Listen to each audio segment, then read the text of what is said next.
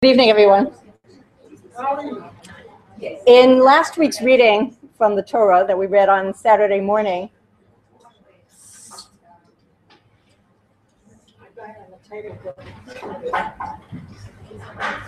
in the Torah portion that we read last Saturday morning, uh, the people are still at the foot of the mountain, and God um, speaks to Moses and tells him uh, what is termed the mishpatim. The mishpatim, usually translated as judgments, but really it means things of justice, right? the just things. He tells, uh, God tells Moses um, to tell the people how they are to run a just society.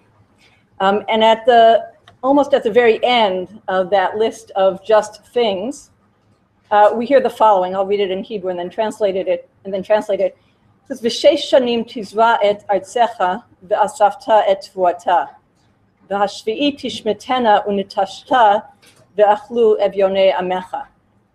Six years you shall sow your land and gather its produce, and on the seventh year, and usually this is translated, uh, let the land lie unplowed and fallow, or let it rest and lie fallow so that the poor may eat. So I want to take a second and look at the words tishmetena unatashta, let it rest and lie fallow. Um, I think the best, of course, the word tishmetena is the word from which uh, the year, the, the word shmita comes. Shmita is the sabbatical year, right? The seventh, every seven years, there's a sabbatical year, and actually this year uh, is one of those sabbatical years. Um, tishmetena mean? I think it, the best translation would be let go of it, let it go. Nitashta, leave it. So really the Bible is saying the sev- on the seventh year you should let it go and you should leave it. Let, let the land go. Don't hold on to it. Um, so that the poor can eat. And really I think what the Torah is asking us uh, is that even though, of course, we have possessions and um, in biblical times, and still today, many of us possess land on which we grow things. The Torah is asking us to recognize um, that what we have is not really ours. Um, rather, what we have is something that we hold possession of to the degree that we can be good stewards of the land, and in order that we be good stewards of the land. And it's important to understand that being a good steward of the land doesn't only mean taking good care of the land, uh, but taking care of everyone who lives uh, on the earth so that they can benefit from what we grow on the land. And that's really what the practice of Shemitah, of the sabbatical year, uh, is asking us to remember. Um, tonight's lecture, uh, Mark Winne, who I'll introduce in a second, tonight's lecture uh, is um, designed to help us understand in what ways uh, we have yet to meet the challenge and the obligation that the Torah sets before us uh, in giving us the just thing of the sabbatical year. Um, so before I um, call up Mark Winne, I wanted to uh, offer a couple of thank yous. First of all, um, thank you very much to Karen Fleisch um, and to David Silver for uh, offering the workshops. Um, and also thank you very much to the Drisha staff for all the work that you have put in and continue to put into this uh, series. Uh, I'm also so appreciative that some of our uh, friends and new friends uh, from some different organizations that are helping to do the work are here tonight. And I want to particularly mention our contingent here from New Jersey. want to kind of out yourselves. Uh, these women uh, work for an organization called America, America's Grow and Row, uh, which, what? Grow a Row, America's Grow a Row. Yes, that's what it says. America's Grow a Row, which is an organization in New Jersey uh, that grows and gleans and distributes um, food. And that's, we're so pleased that you do the work and that you're here to share that with us, uh, which also reminds us of our um, brother or sister organization in Israel, Leket, which we have information about um, outside. Uh, that does similar work in Israel, um, and there are cards out there, information for people who are interested in um, using uh, contributions to Leket as um, Purim cards. So if you don't like having to send out all sorts of Purim things, and you'd rather uh, use the opportunity to um, help uh, Feed the Poor in Israel, you can do that through Leket, and there's information outside. And I also wanted to mention um, Ben Block, uh, who's here from the Met Council on um, Jewish poverty, and uh, there's also information about that organization outside. So thanks so much for joining us. Um, next week, do you have a flyer that looks like this on the table? can you all put one in your hand? We have more if this is not one for your hand, but everybody hold one.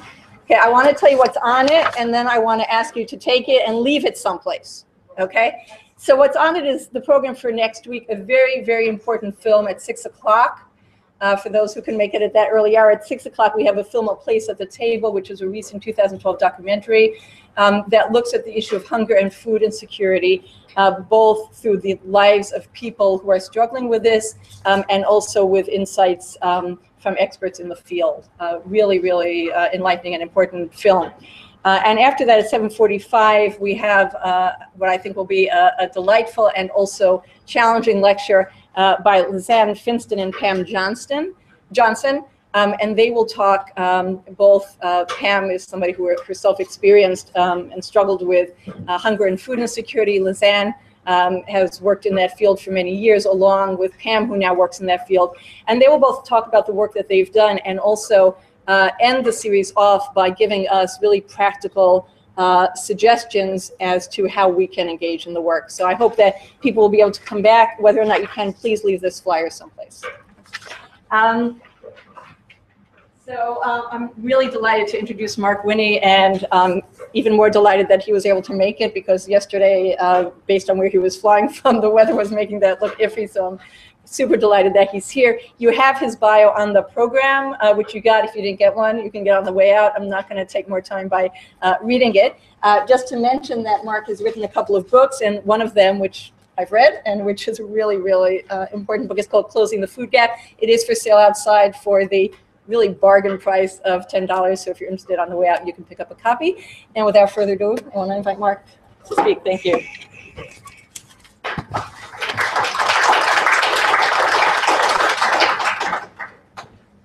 Thank you very much. Thank you all for coming. I uh, am honored that you invited me to participate in this event. I'm really impressed by the series you have underway and your, the challenge that you've taken on to engage around the subject of hunger and food insecurity and other food problems in the United States today, of which there are many. Um, also, you're from New Jersey. That's where I grew up. So uh, thank you. Thank you for supporting me. Okay. Yeah, yeah. You too? Yeah. I got, I got just one of my old, this guy taught how to play basketball here, Paul Morrison. He's from New Jersey too. So uh, good to have a good hometown crowd, as they say. So good. I'm from uh, Santa Fe, New Mexico. Um, I moved there about 10 years ago. And uh, having worked in uh, Hartford, Connecticut for 25 years, running an organization called the Hartford Food System. And it gave me an opportunity to really engage very closely in a low income community around a, a series of really serious problems, uh, which manifested themselves, you might say, through uh, not having enough food to eat, not having enough money with which to buy food, and often not having enough places to be able to actually shop for food, even if people did have money. Uh, areas that we later came to call food deserts. And while I watched people and worked with people who were indeed hungry, uh, I also began to watch people get larger. Um, obesity became um, a much more serious issue over this course of 25 years. In fact, that, would, that became really the major threat, or perhaps an extension or relationship to hunger and food insecurity. We, we kind of come to, to use this terminology, food insecurity in the United States, to describe a situation which generally is not as severe as the kind of hunger that we typically see in uh, developing nations. Um, I just I took note of your the seventh year letting the land lie fallow, and that that's related to feeding the poor. And I think it's very interesting. The number is interesting uh, from obvious reasons, but one in seven Americans are considered food insecure or hungry. So interesting. I don't know if that's a coincidence or not, but it's maybe worth noting. I did want to say before I move on that um, I know Liz Ann Finston quite well, and you're going to be very lucky to hear her talk next week. I would strongly encourage you to come. I've worked with a lot of people around the country over the years on food issues, food uh, on food insecurity, on engaging people in a community to try to solve their own problems. And Liz Ann is perhaps, I think, one of the best examples that I've come across. If there was a, you know, if we had an, an Oscars night or an Emmy award for people in this field, she would definitely be one of my nominees. So uh, definitely take the time to check her out. Uh, her work in New Jersey, where I, when she was working there, was really top notch. So a great example, great model. Um, all right, so what I am going to do, my task this evening, is to try to walk you through some of the ideas uh, that I have been working on and many other people have been working on uh, that are based on largely on my experience and the input that I've had from other people over the years with respect to this question of hunger and food insecurity uh, obesity and overweight, and what exactly has been our response as a nation. Um, I am going to focus just on U.S. issues, domestic, what we might call domestic hunger. I'm not going to really be touching on anything international. Um, and I, I want to sort of bring up what we have done, but also what we have not done. Because I think what we have not done is really um, very much of an underlying reason why we have not been able to solve this problem of hunger and food insecurity in the United States. After many, many years of trying, after spending what now would be in the trillions of dollars, uh, we have not yet really made much of a dent. So I have a few sort of opening remarks, and then I have you all have I think a PowerPoint that I uh, we, we our technology. I, it was partly my fault that I didn't I just assumed everybody did PowerPoint now. So, I mean, so even though I don't really, I know, I don't really, I don't really like it myself, but I, but I, I've gotten, it's like everybody seems to expect it, so I do it. But I give you, I've given you some of my major points here. Okay, there you go. I got started in this field uh, as an 18-year-old, as a freshman in college. Um, and at the time, that would be the late 1960s, I uh, had my very first experience with hunger. Wasn't a personal one. It wasn't the fact that I was hungry. I grew up in a very privileged environment in, in uh, New Jersey, in the sub, in, in, just not too far from here. And um, so I had no direct experience, obviously, of hunger. Um, my experience came as a freshman uh, when I first saw these photographs of starving children in Nigeria, in what was uh, Biafra, the province of, of Biafra in, the, in Nigeria in the late 1960s. And there was a horrific famine that was underway. And like a lot of people who experience something that's shocking, that's visually shocking, in fact, makes them sometimes physically ill, we wanted, I wanted to react. I wanted to act. I wanted to do something. I felt that, you know, no matter what it was, I just had to get out there and do something. Um, and I think that this is sort of typical of a lot of people. You know, we see a problem, we see something that, particularly one that frightens us or, or just makes us angry or frustrated, uh, some degree of despair, and we want to do something. Well, what I did is I decided that I was going to raise some money from the students at my college and the faculty and use that in some way for famine relief in Biafra. And so I think I raised, as I recall, all of $600, um, which I sent promptly to an international relief agency. And I honestly don't know whatever became of that, um, that money. I made the rounds at campus, kind of had my hat out. I uh, gained a few admirers and I probably made a few enemies along the way. I even, I think, got a couple of dates with women who otherwise would have ignored me. Um, but you know, we're learning early on that good deeds can sometimes be rewarded. Uh, but I did something, and I felt good about it. But as time went on, and um, you know, like I suppose, like every young person who, you know, at the time, uh, and like all young people, knew more than than they do now as adults. Um, thought that I was doing the right thing, that I was sure I was doing the right thing, and in fact, there probably wasn't anything else that I could do. Um, but as I became more interested in the subject, I started to apply some, some analysis, some reflection. I began to ask more questions. I began to become more involved locally in food issues. So that my, my learning grew, my learning curve grew, I began to act differently and began to think about the problems differently. So that's what I'm, that's where I want to start off. I want to pick up from this young guy looking at the world um, somewhat naively, but passionately about a situation that was shocking. And where did it, where did it begin in the United States? And where have we gone? And what are we doing about it? So I'm going to pick up right away with this uh, PowerPoint handout. If you want to just follow along.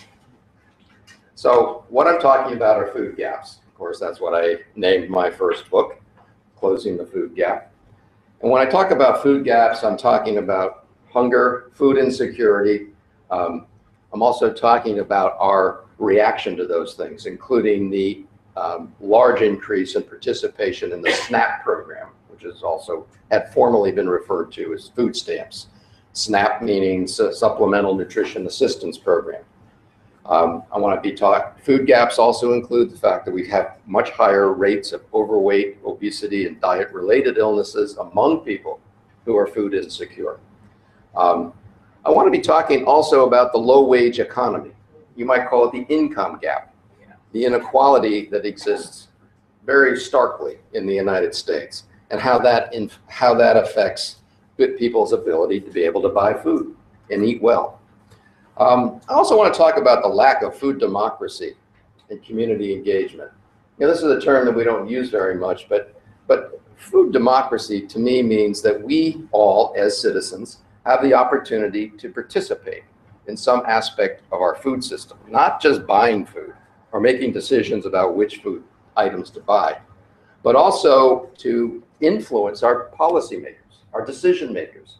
You know, we, how many of you have heard of the Farm Bill?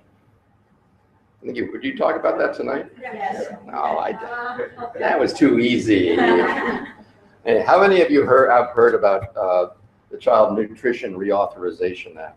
All right, so many of you know that. There are, those are sort of our biggest pieces, you might say, of public policy when it comes to food and nutrition in the United States. The Farm Bill and childhood or child nutrition. Those are the, in the child nutrition um, reauthorization is now going to be start churning its way through Congress, whereas the Farm Bill process was completed with over the last year or so. So it's a good opportunity for us to be influential. But there's a whole other level of policy that I have become more involved with, and that's at the local level and at the state level. In New York City, we've seen a lot of work on food policy and food issues. Food is a big deal. And as a result, um, elected officials are actually paying attention to food for the, you know, one of the first times and well, that I can ever remember. Community engagement, meaning that how does the, how do communities become involved in solving these problems? You know, not just the kind of the professional community of which I would consider myself one, but also the people who are actually affected themselves by these issues. Food gaps include uh, terminology or places that we refer to as food deserts and food swamps. How many of you have heard of food deserts? How many of you heard of food swamps? Many, okay. Food deserts are basically places that don't have easy access to healthy and affordable food. These are underserved communities, underserved by, by good quality retail. Um, food swamps are kind of the almost what happens when you a community changes, when the uh, social and economic under underpinnings begin to collapse, when supermarkets have moved out, where there's not a good aren't good places to shop. What happens is we see an influx of unhealthy places to buy food. These are fast food places, fast food restaurants, convenience stores, uh, places with high priced processed food. So that's another part of the food gap. And one, the last piece is the is climate change. In other words, we don't always think about climate change and you know increasing temperatures and everything that is all the fallout that has um, is related to that in the context of food and food systems. But there's very, it's very much an impact and a connection when it comes to, to climate change and our food system. So I'd like to start, I'm always interested in how we got here and where we started from. And I could go back, I could have gone back a long, long way, but I decided just to start uh, right after World War II, when, uh, because I'm interested in some of the contradictions that history seems to draw out and bring on us and make us think when we actually understand what happened. President Truman actually created the school lunch program. As you may know, this was done um, following World War II. Now, he did it partly because he thought that it was a good idea. He thought that children should be well fed. That seems obvious. But he was able to make it work politically because he knew as well, as did his generals and many others, that uh, there was a very high rejection rate during World War II from because of undernourished military recruits. In fact, it was the leading cause of rejection by recruits, for recruits during World War II. Um, then uh, it's interesting, I think, to, to link that to the fact that today, what is the leading reason for rejection from the military? It's obesity. Um, and I've always liked to say that I'm a very much of an ardent fan of world peace, but becoming too fat to fight is not the way to achieve it. so we have this sort of two ends of the spectrum, undernourished during World War II, perhaps overnourished or overstuffed. Maybe. Excuse me? Badly no. Badly over. So we see the relationship, in other words, between uh, diet, health, and national defense, and the political reaction in, in both cases. Now, John F. Kennedy, in, is one of his very first administrative acts in 1961 when he took office, was to create what is today the modern SNAP program or food stamp program. But he did it again because he was interested in the plight of the poor and people who didn't have enough to eat. But he also was upset that he had lost most of the farm states in the 1960 uh, presidential election.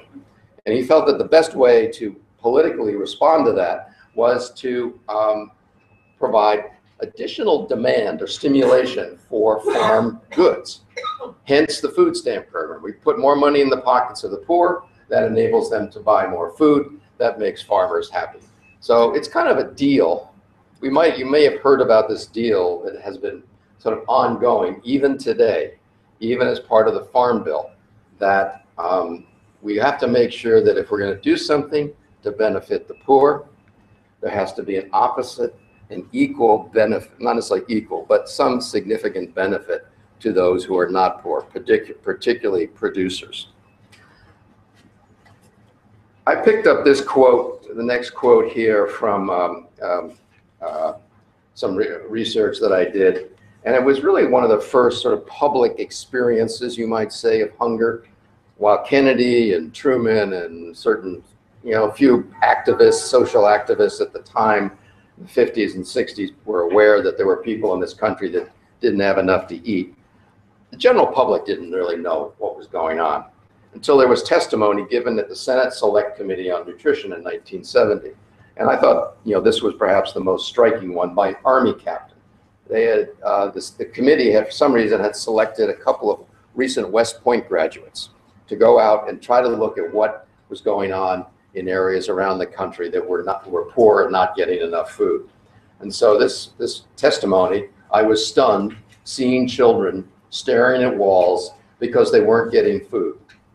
They were literally dying.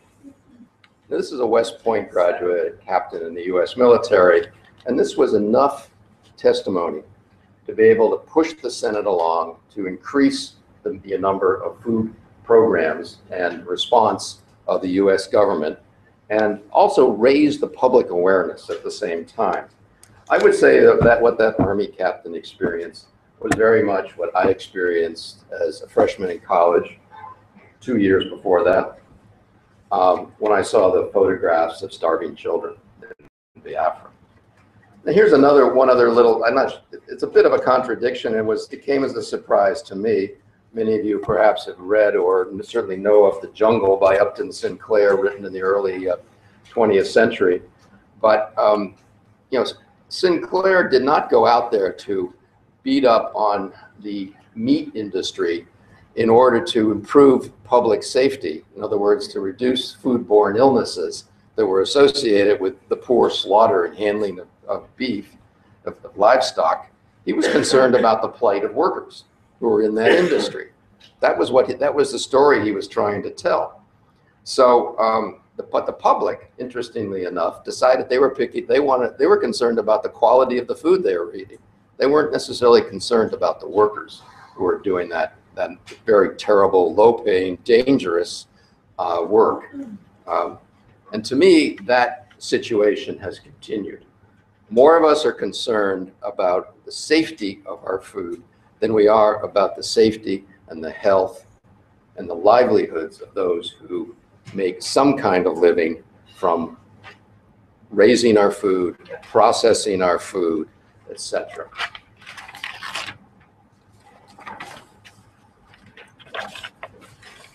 So let me see.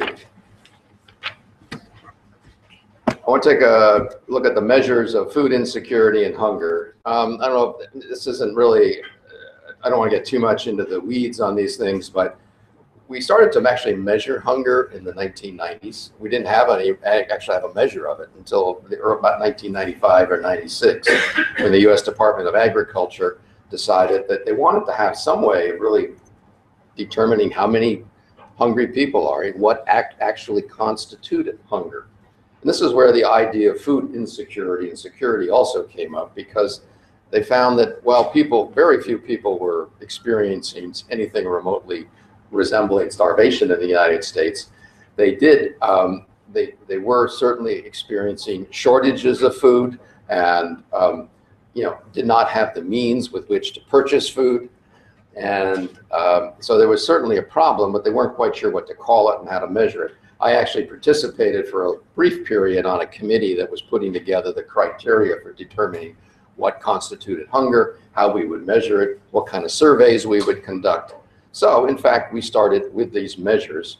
And uh, that's when you see, when you hear these numbers, wow, there's some, there's 14.3% of us are, are in the US are uh, just about one in seven um, are food insecure. Uh, it comes from this you know, very deliberate process, mostly with a lot of academic input. Um, and, it's, and it's based on an annual census that's done by the USDA and, and the uh, Census Bureau. So it's a fairly reliable um, determination of the number of people who are hungry. And the, this category called very low food security was originally hunger. When it was, when these standards were first developed, uh, we called it food insecurity and hunger. And about something like 14% would be of the population was food insecure or hungry. And then about 5% was, was actually hungry. But I think for political reasons, frankly, they chose, as far as I can determine, and this happened that there usually happen, these changes that would try to make a problem, a social and economic problem in this country, not look so bad, usually took place in Republican administrations. Now, it may not surprise any of you, but um, that has been the experience. In this case, um, they decided to change the terminology from hunger to very low food security.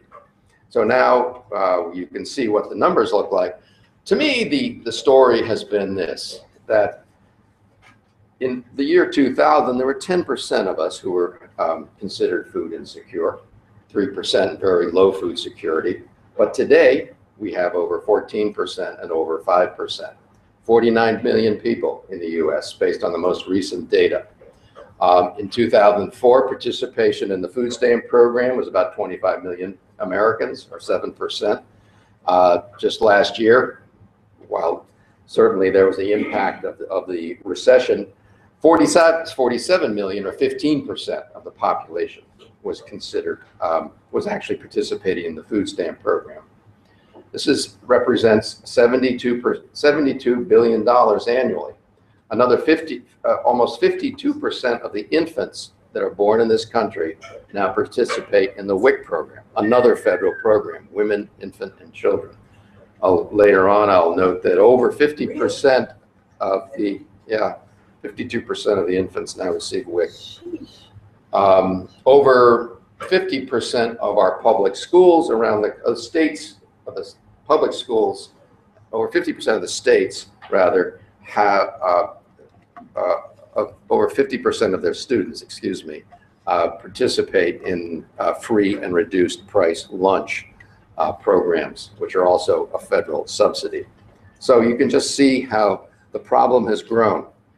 In spite of all the efforts we've made to try to end or at least reduce food insecurity, it doesn't look that we like we've made a lot of progress, at least if we look at these numbers.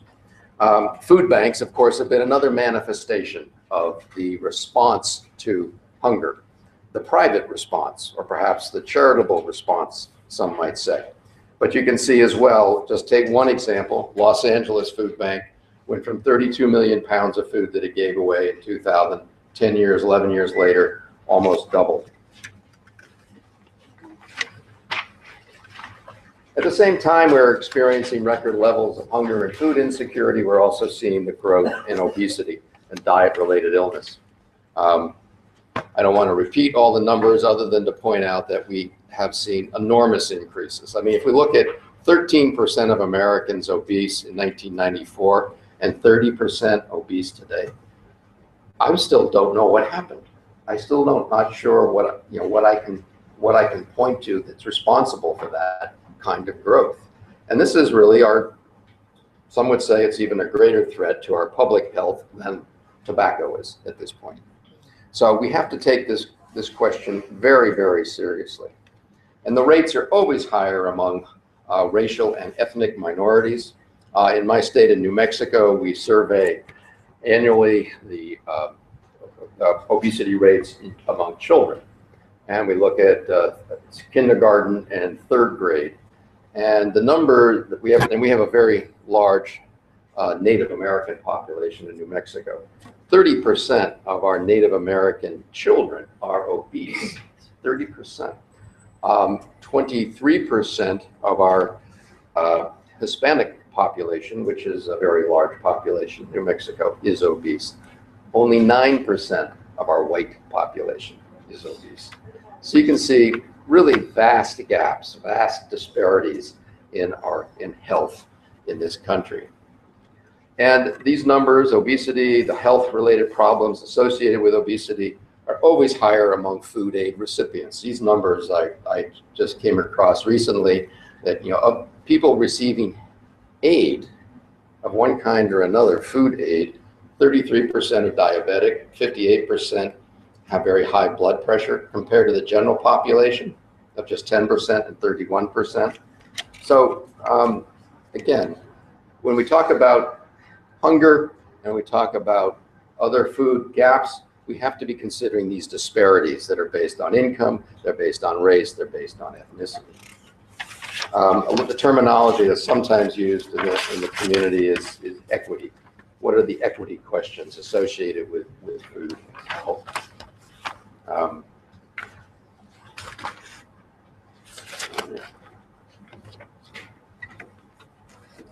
um, let's see. Make sure I get my pages in the right order. Um, food insecurity and obesity, uh, just continuing. Um, I just I just came across a study that was done actually in Hartford uh, by some associates that I used to work with that found that the food insecure actually eat half the servings of fresh fruits and vegetables that food secure people eat. Um, and I think that this is important um, because as we look at the kind of food that that people are buying, whether it's with whether it's with SNAP benefits or the kind of food that's distributed through food pantries and food banks, we have to pay particular attention to what people are eating and the kind of food that is being just what's being purchased and what's being um, given away. We do not see enough healthy food getting out there, whether it's through the, food banking system or we don't see enough healthy food choices being made by lower income people who participate in these federal food assistance programs. At the same time, I don't think we're getting a huge amount of cooperation from the food industry. There's been some effort by, uh, due, I, due largely to arm twisting by the First Lady Michelle, Michelle Obama uh, to get the food industry to reduce the calories in food, reduce the salt, reduce the sugar, reduce the fat that's particularly in processed food products. they, there's been some, some progress, but not a lot. And we still see the industry spending $4 billion annually marketing unhealthy food to children. You know, I, I find that, I guess, reprehensible, that we'd be trying to get young people, you know, under from like four to three years old up to 14 years old, hooked on unhealthy food in the same way that the tobacco industry was very interested in getting young people hooked on cigarettes. Um, a good news story, just got to throw this in. I, I like good news every now and then. You know, people like me better when I have good news for them. But uh, one thing that ha- one thing I came across just last year, uh, one of these wonderful discoveries is a a doctor, a pediatrician down in uh, Central Virginia. Her name is um, Nimali Fernando. Nimali Fernando, and uh, she goes by the brand name of Dr. Yum. And uh, Dr. Yum is a pediatrics practice that focuses on food she discovered through the course of her of fairly conventional pediatrics practice that 70% of her child of her patients had some kind of diet related illness. About half of those, or a little less than half, were related to overweight and obesity, but the rest were due to allergies, um, you know, other eating disorders, anorexia, bulimia. Um, 70% of what she was treating was related to the diet to the food choices. And she said, I got to make changes. I can't keep doing this. Why should I keep, you know, doing immunizations and checking earaches and everything else uh, when, you know, my kids are basically starving to death, very indirectly, but they were. So I went to see her uh, practice uh, this spring, and over half of her office is actually a kitchen. It's actually a teaching kitchen. So she brings the children in along with their parents, and she teaches them how to cook and she teaches them about healthy eating. And she has something called every Saturday morning, she has something called a healthy pajama party breakfast. And the kids come in their pajamas and they sit there and they and she prepares and works with them to learn how to prepare a healthy breakfast. And uh, there's lots of fun things and games. There's a huge uh, garden outside of her uh, office that is part of her practice. Is it a state funded? No, it's all, pri- it's all private practice. No, I- other than, not for profit? other than whatever insurance sometimes might be, you know, being, but there's no other uh, government or foundation support. She's actually developed a curriculum that is being, uh, u- food and health-related curriculum that's being used in the public schools in that area of Virginia. So it just shows you that, you know, that there's a term that we use called food is medicine. Food is medicine. And if we think about it that way, and we think about the kind of food we're putting in our bodies, you can see why we're sick. So many of us are sick because we're not looking at that relationship between the food choices we're making, what we're ingesting, and then what is happening to us. Um, few quick notes on, on climate change and, and food and farming. Um, know, these are important considerations. They're sort of in our bigger, sort of maybe global context, certainly, certainly important. However, as we think about who is going to be, who are the winners going to be and who are the losers going to be as our climate changes. And I would guess anything that the poor, uh, in, as in most cases, will be the losers in climate change. But just look at some of these numbers. 60% of the US was in drought in 2012. Um, right now, California is experiencing an epic drought um, of biblical proportions, I would say. And they are the leading producer of fresh fruits and vegetables in this country. You know, what does that say for us? What does that portend as we think about how we begin to act uh, in the future? Uh, there's a very important association between uh, greenhouse gases, a big contributor to climate change, and uh, and water use. Um, the amount, just think about the food that we eat and what that means for, for water in the future, because there will be less water and less wa- and water, food just doesn't grow without water. 11,000 gallons of water per ton of vegetables compared to 140,000 gallons per ton of beef. I've started eating less beef. Um, in fact, the only beef I eat now is grass-fed from uh, a ranch uh, that I know very well in New Mexico. And I kind of give you some of the, right, looking below, you can see some of the numbers related also to the distance that our food travels and what the, what that means in terms of energy consumption. You know, local grass-fed beef that I'm buying in, in New Mexico is only traveling 300 miles. Uh, that's everything, you know, from raising the animal to processing the animal to showing up in my freezer. The, uh, you know, the conventional way takes a rather ungodly trip of, of 5,340 miles. It's like going from, uh, uh, be like going from what, uh, from New York to uh, London, I think, to, uh, in order to get my beef.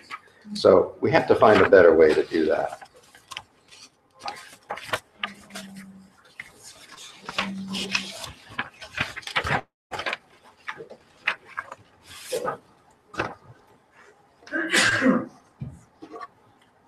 So how have, I want to get into the discussion about how we have chosen to act. You know, we have these numbers, we have, you know, record levels of food insecurity. I also note that in, in just about every social economic comparison that you would make between the United States and most of the developed world, the 30, whatever, 32 uh, countries which are considered the, among the most developed, we rank pretty close to last on food security, poverty, um, performance in school, education. Um, most of the, I just found out the other day, most of the retired people in in the in the developed world, they get about 66, about two thirds of their retirement income is derived from some equivalent of our social security system, some kind of pension or social security system. In the United States, it's 50%. So our elders are only can only count on getting 50% back in the form of social security compared to other countries or two thirds. So in other words, we aren't the most generous nation. In fact, we are just about the most stingy nation with regard to most indicators around public support and uh, related related to social and economic factors. Um, so our biggest response has been food assistance. Um, now I call this poverty management because I think the cause of hunger is poverty. Food insecurity slash hunger equals poverty. However, instead of addressing it as a poverty pro- problem, we've addressed it as a poverty management problem, which means that we're going to feed people we don't want people to be hungry. You know, we are, you know, a generous people in the sense that we don't want anyone to be hungry, but we're not going to work that hard to try to solve the problem. And therefore, I call food assistance a poverty management program, not a, not a poverty solution. In fact, we've developed 15, I think it was actually 16 now, I think we have a new one, 16 separate U.S. Department of Agriculture food nutrition programs. And that's how we do things. We develop a program. We uh, started with food stamps, moved to SNAP, WIC, half a dozen or so nutrition, uh, school-related uh, nutrition programs. There's programs for the special food programs for the elderly. There's special food programs for Native Americans. Uh, there's after-school and child daycare uh, programs. Now they're all good. They all make an important contribution to people's to people's lives. Yet none of them are solving any problems. They're, they're managing poverty. Um, and at some point, um, we made a, a, change. It wasn't delivered. We didn't have a big debate about it. Uh, candidates, candidates didn't get on television and go back and forth on this question of how we address these problems. But somehow the social contract was redefined so that private assistance uh, became almost as important, perhaps more important, and certainly in many cases more visible than public assistance. And um, I, I heard there was some. I had read an article on uh, on social psychology uh, the other day. In the New York Times, and and they referred to something as the IKEA effect. What does that mean? I say, well, the IKEA effect is if you build something yourself, take this piece of furniture and you build it yourself, you feel better about it, right? So, wow, I think I value that more because I built it. rather than going to the store and buying a piece of furniture already made and bringing it home. I think that's, that's what we did more or less with food banks and food pantries, is we actually began to say, I, as a volunteer, can become very active in a food bank. And I can feel really good because I've put my hands on something and I've, and I've done something concrete, as opposed to trying to think about the social justice and the economic justice concerns related to hunger and food insecurity in the United States. Food banks have gone from zero in the 1970s to 206 today. When I say food banks, I'm talking about very large warehouse operations. There are about 60,000 food pantries, uh, soup kitchens, you know, that smaller level, more local level um, uh, emergency food response. Um, there were uh, just a few thousand in the 1970s. There's been a huge increase, in other words, in our response to hunger, but at a private level, not as a public problem that we have to take on and try to solve. But we decided we're going to address this problem through charity, through a private response. And I thought one of one of the more interesting um, um, thoughts on this came from Olivier de Schutter, who is the special, what's called the special rapporteur at the United Nations, who was assigned to look at food insecurity, poverty, famine, and so forth around the world. He's been on a mission for several years looking at this issue. And on regarding food banks, he says this Food banks should not be seen as a normal part of a national safety net. They are charity based, not rights based. And they should not be seen as a substitute for the robust social safety nets to which each individual has a right. I think this idea of rights based versus charity based is a very significant one. What is the right of an individual to be able to feed him or herself, uh, to be able to live that way? We don't really honor that right in the United States and the way in the same way that it is done in most of the world.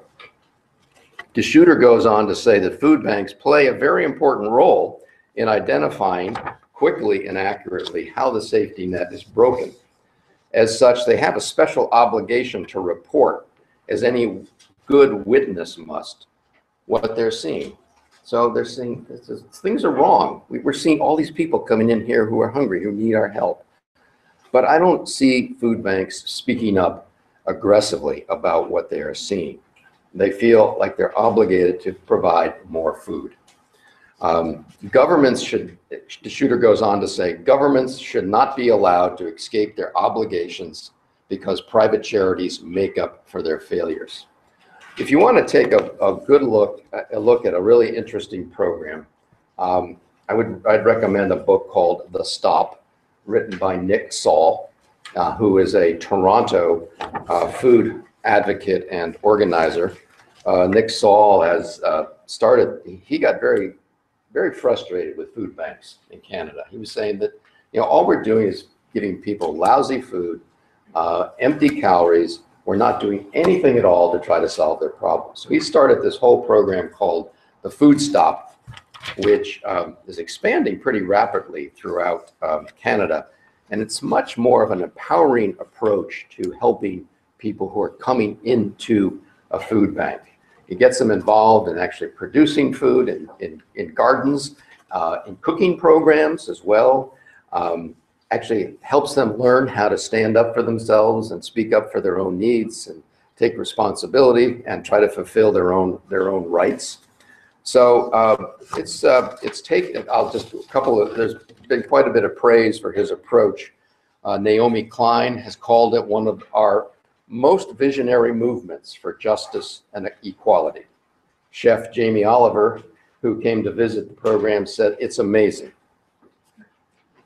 I think he said it though with a British accent, so it probably doesn't sound the same. How do you spell, Amazing, does it? What's that? how do you spell the office last name? Nick's- Nick Saul, S A U L. Oh, I see. Yeah. Yeah, I would definitely check that one out. If you want an alter, really alternative idea of how to sort of approach these problems from a very much a grassroots level. The last thing I'm going to say, I think, on food banks is that in um, just prior to my book coming out in 2007, I was, you know, like every author, I'm out there trying to promote myself. And so I had an opportunity to write an op-ed for the Washington Post. And um, I decided I was going to look particularly at this question of why food banks have become such a dominant force in the United States, but they don't seem to be solving the problem. And so I wrote that essay. And uh, lo and behold, they put it like on the, on the very top of the page, on the opinion page of the Washington Post, with a whole, uh, above the fold, uh, Andy Warhol soup cans, Campbell soup cans spread across the top. And it was very cool. And, um, and I'm living in New Mexico, so I'm two hours behind. And my mother lives in Virginia. She and, and she's up early anyway, so she calls me up at five o'clock in the morning after she's just read got her copy of the Washington Post. She was very proud. However, I made I made a couple of mistakes. One is that I had this published just few the Sunday before Thanksgiving. And the second was that I included my email address. I got killed. Um, it was, uh, though, I mean, I got killed in the sense of there were over, according to the Washington Post, there were 80,000 hits on that article from, from their website in uh, just the first three days. Um, I was able to do some surveying of the responses. It was interesting that about two thirds of the people agreed with me, more or less, that food banks had to change. They had a responsibility to be more aggressive in addressing the underlying problems of hunger, of not just giving out food day after day, but actually trying to get down to the root causes. But um, it was an interesting experience for me, anyway. Uh, but I do think it has helped to open some eyes. Um, there has been another approach which has been uh, partially successful and has begun to sort of, I think, build out um, our thinking a little bit on food and food systems, and it's called community food security.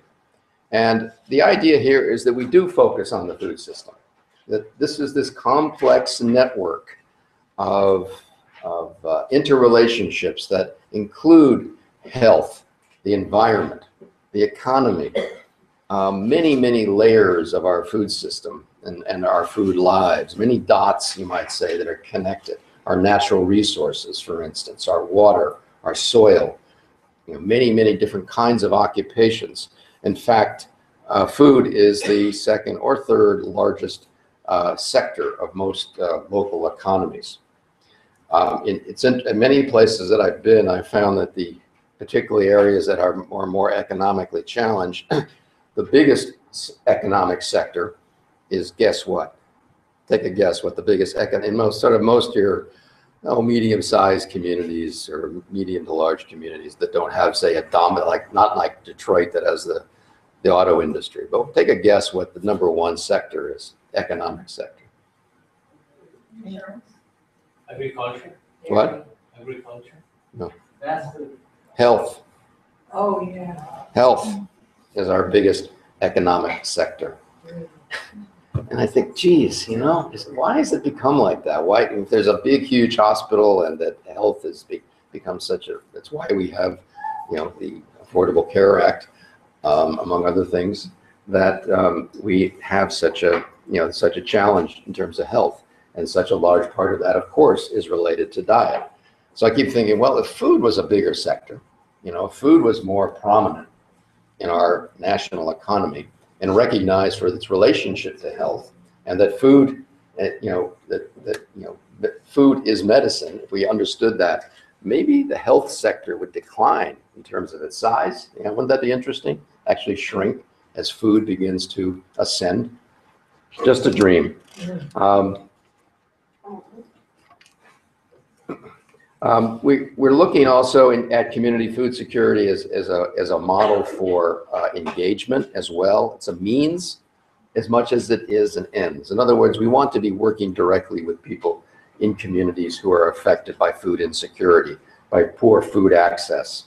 So citizen participation and collaboration between many groups is very central to the community food security concept. We're very interested in the idea of justice, of equity and sustainability in the food system. So when we're talking about food production particularly, we're talking about a balance in the relationship between what the what the uh, ecosystem is it capable of absorbing what our natural resources are capable of producing, and uh, you know what what in how much food we're able to actually get out of a piece of land. So these relationships are very much at the top of the of the list and the concerns among among those involved in food security. Um, a more equitable and local and sustainable food system begins to look like what has indeed happened over the last 20 or 30 years. We've seen an enormous rise in the number of farmers markets, the number of community-supported agriculture farms, uh, farm to school, getting food directly from farms to schools. Uh, that, that number has grown significantly. Food hubs, which are basically distribution centers which aggregate food from a number of farmers within a region, usually for sale to larger institutions, have grown significantly. We've seen, actually, making, we've made a lot of progress in restoring uh, food deserts uh, with a, a number of financing projects that have been in, primarily supported by public, good public policy at the federal level and later at the state level. Food policy councils, which is something I'm very much involved with, have also grown. Um, these are local organizations, usually coalitions made up of multiple stakeholders from within a food system, including people who are often affected by conditions of food insecurity and poor food access, who actually are there to try to get the policy of local government and state government more engaged in solving problems. So we are actually using policy, um, at, and we've seen, um, I think I have this on another slide, but yeah, the next slide is it. Over 2,000 cities, and these was a- based on a survey that was done by Michigan State University. Over, actually, over 2,000 cities actually have three or more policy, food policies in place. So in other words, it's action that is being taken at the local level and state level. So when people get discouraged about what's going on in Washington, I tell them, take a look at City Hall and take a look at state government. Um, Right here, I know, I mean, I've worked with a lot of great food activists here in New York. Um, And Brooklyn Food Forum, I think it was two or three years ago, had 5,000 people show up. I don't know if anyone here is from Brooklyn or attended those meetings. 5,000 people showed up uh, for a, a one-day meeting on food. And I, they had to go find the biggest, uh, they had to move it to like the biggest high school, I think, in auditorium in, in Brooklyn, because there were so many people. There was, the first ever mayoral food forum was held just prior to your last uh, mayoral election. A thousand people showed up at that. All the candidates came to talk about what their positions were on food policy. So there's a tremendous amount of opportunity at this level, very local level, to make some important changes. Um, so I'm not going to go, but you can see there's many examples of actions that have been taken at the local level or state level, from public transportation to trying to take the dollars that we are using now for public procurement, which means what's the food I buy in the school? What's the food that I buy for our correctional facilities? What what's the food that I buy for hospitals? Because this is money that's already there and budgeted to buy food. Let's direct more of it to local sources and healthier sources. And let's put some stipulations on how that food is grown and how that farm labor is treated. You know, number, we, we have the power to do that, to actually use our regulations for good, to provide more benefits, um, you know, for our economy and for those who are in our food system producing our food. Um, so, so let's get back to the question of, you know, poverty and, and hunger. As I've said earlier, poverty basically equals hunger and food insecurity. It's the single best predictor of hunger and food insecurity. And we spend, but we spend over $100 billion a year on food assistance. No other country in the world makes such a commitment in terms of their approach to social welfare as the United States does when it comes to committing so much money to hunger. It's because all the other countries are putting money into many other kinds of social welfare programs that basically lift people out of poverty. So we can see the numbers on income inequality. You, I'm sure you've seen this topic has been worked over pretty well in the press, and I'm, I'm grateful for that. But I think that, you know, we have to remember what has happened to our economy. We've, we've had this dumbing down of our, of our economy over the, over the past 30 or 40 years, so that now half of all US jobs pay less than $34,000 a year. One quarter pay less than $22,000. Now, $22,000, if you're a family of three and you're making $22,000 a year, you're eligible for food stamps. So a quarter of, of America is eligible for food stamps. So, um, you know, it begins to tell you, tell a story about what is going on in our economy, and then what's going on with wages. You know, my God, you know, we can't lift the minimum wage in this country to something like 10, 10 an hour. Well, look at it. Look at the numbers. From 1968, this is when I, this is my summer job, uh, 1968. I was uh, working in a, for a, a landscaper in New Jersey, and that was my wage, $2.20 an hour. And I, and I felt rich. I felt pretty rich uh, as a young person making that. And I actually I was because it was equal to $10.95 today, you know, it, it, you know, during looking at the current value. So um, I had some buying power at 220, but that's not the case anymore. Um, if we, if our, uh, if our minimum wage had kept pace with the increase in the wages of 1%, uh, the minimum wage would actually be $22 an hour right now in the United States. But look at how we compare to other developed nations, uh, France, Australia, Canada. Um, if we were able just to bring the minimum wage up to $10.10 an hour, we'd lift four to six million Americans out of poverty, and we would reduce the cost of SNAP by four and a half billion dollars. Now, think about this for a moment. The US government and you, taxpayers, have been subsidizing low wages because those folks qualify for food stamps. They qualify for all kinds of other public assistance. In other words, we've kind of let the private sector off the hook. We've left the, let the employers off the hook and have passed the buck back to the government and back to the public sector and back, back to the taxpayer. Um, I tell the story.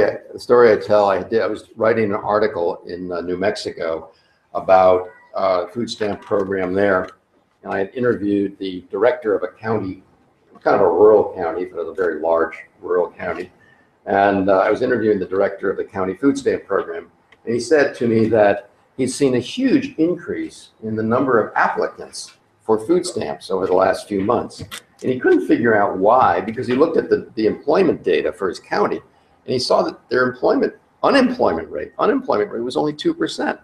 Figured, now how can I have an unemployment rate of 2% and I have so many people lining up for food stamps? Well, huh? Because the wages are so low. Yeah, because the two biggest employers were two large Walmart supercenters. Most of their workers were eligible for the food stamp program because their wages were so low. So you and I were paying for, we're subsidizing America's largest and wealthiest retailer. Look at the impact. Food chain workers. Food chain workers is the term we use to describe people who are, you know, make a living in some form or another from some aspect of, of the food system. They could be farm workers, uh, they can be farmers, they can be people working at McDonald's. Um, they can be the people who are processing chickens in these horrible poultry slaughter facilities. Uh, food chain, they're the largest together, all that together, it's the largest occupational category in the United States. 15% of our, all of our workers are related to, our, food chain, you might say. The median wage is $9.65. Only 13% earn a living wage. Health insurance and sick days are rare. Uh, most places, they don't even allow six days. You don't get paid if you're sick. And uh, most, of course, are people of color. 52% of the fast food, fast food workers receive public assistance valued at $7 billion a year. So again, you know, we're providing that kind of subsidy, you might say, for McDonald's. And of course, I, I know I always, my, my friends hate this because they all love to eat at Chipotle's. But I tell them, you know, the two CEOs of Chipotle's each earned $25 million, which was 778 times the company's median salary, not the low, low wage, but the median salary. So I don't want to just keep nail, keep sen- sending the old, same nail into the coffin, but, um, the question I have to ask is why can't we change the course? Knowing all this, looking at the numbers, seeing that our, our general approach to hunger and food insecurity has not been that effective. It's helped a lot. It's mitigated some terrible situations. And it's probably better, it's certainly better than nothing. But it hasn't eliminated the problem. We look at the economic inequalities in this country and we see that we have vast resources. We see that we're the wealth, still pretty close to the wealthiest nation on earth, yet we don't spend anything like the rest of the world does on, on public welfare programs, nor or social welfare programs, nor do we spend the money effectively. Um, and I, the question, you know, this is my theory, my hypothesis. Some will argue with me and disagree with me, I know, but a good part of the problem or a good part of the reason for our failure has been the fact that our major lobby organizations, who are our anti-hunger organizations in this country, have only focused on the programs, on our federal programs or on the private programs. They have not focused on the underlying problems. Now, this is important because these are the organizations that our policymakers hear from.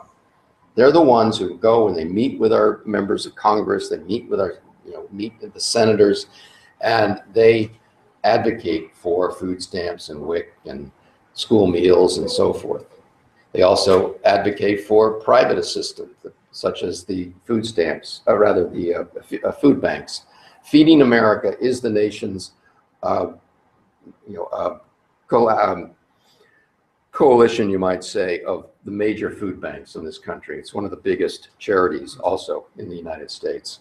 And they did a study of what they called the meal gap uh, just a couple of years ago. And the main argument that they made was that federal nutrition, nutrition programs um, were what we needed to do more of. We needed to spend more money on them. They didn't say a single word in their report about poverty or income equality. And when we found out that Walmart was their major, a major contributor, one of their, and on their board, and one of the biggest contributors to Feeding America, it began to make sense that they aren't going to spend a lot of time talking about poverty and minimum wage and income equality. Um, too many food banks, both locally and nationally, are concerned about losing donors. Many of their donors are coming from the food industry. Many of those donors are also donating food, not just money, but they're donating food and they're donating a lot of really crappy food. And it's part of the reason that they re- often refuse to not refuse that crappy food. They take it because if they don't take it, they're going to be their their donors will in effect reject them, um, and so they're in a quandary, and that's you know part of where they have to begin to push back. Food bank donors and boards um, have, in some cases, actually either been silent or actively opposed minimum wage campaigns, campaigns to raise the minimum wage at local and state levels. Uh, this was particularly apparent in Seattle, Washington, which actually now has a $15 uh, minimum wage, but one of the strongest um, outspoken opponents of raising the minimum wage was the largest food bank in Seattle. Food Research Action Center, which is the group that is the main is the main anti-hunger organization advocate in Washington, stresses nutrition program funding, not poverty reduction. ConAgra, uh, which sponsored their most recent report, paid for their most recent report, uh, they and Tyson, among others, and um, Walmart have been their largest donors. FRAC has opposed innovations in the SNAP program. Uh, New York City, under Mayor Bloomberg, tried to get changes made in the uh, food stamp program to disallow the use of food stamps to buy sugary beverages. You may recall, recall that. That uh, proposal, that request was denied by USDA. FRAC opposed New York City's request. And the National School Food Association, you may have heard some of this recently, have, have been fighting against the implementation of better, of the new regulations that improve the quality of food in our schools. Um, largely because for some, some of them are technical reasons and some have, do have some legitimate concerns, but they also have a major uh, uh, too many decisions get made about our food programs because the corporations that are sitting at the table, whether they're working with groups like National School Food Association, working with regulators at the USDA or elsewhere, influencing what food is going to show up on kids' plates. Because there's a lot at stake. There's billions of dollars of US expenditures being made on food. And if, you know, my frosted flakes are not going to make it to the table, I'm going to lose, you know, tens of millions of dollars in sales. So I have a lot at stake to make sure that certain foods are approved by the federal government. Um, So I want to, I'm not going to, I'm going to, I'm to try to wrap this up. I know it's getting late, but um, you can just, this last statement under another course, uh, this is from a, a woman who heads up the Food Chain Workers Alliance. This is basically a, you know, labor advocacy group for uh, people working in the, in the food industry.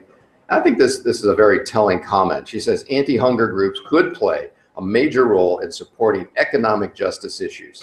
The potential collective power to win social change would be incredible. I think about the number of people that I know who are volunteers, board members, staff members, and of course, clients of just food banks. I founded a food bank in Hartford, Connecticut. And uh, today, that food bank literally has tens of thousands of people on its mailing list and who are donors who come to a hunger walk every year. They had done very little to try to mobilize and educate those people to take a position in favor of social and economic justice. 99% of the of the promotion material that they put out is about how to get more food into the food bank and it's also how to get more money to build a bigger food bank. That food bank has grown five or six times in its 30-year history. So my point is that we have these tremendous number of resources in terms of people and talent and skills. We have to mobilize them. We also have to begin to build uh, alliances between different groups, anti-hunger groups, for instance. Um, and we have to start talking about the root causes. We can't just be talking about hunger, some isolated event that we can resolve by just sending more food. We have to be out there in order to try to talk, get down to the root causes. So I'm going right to my recommendations at the end, where um, I think that funders are responsible and they need to actually start providing uh, funding that is going to support the development of grassroots leadership.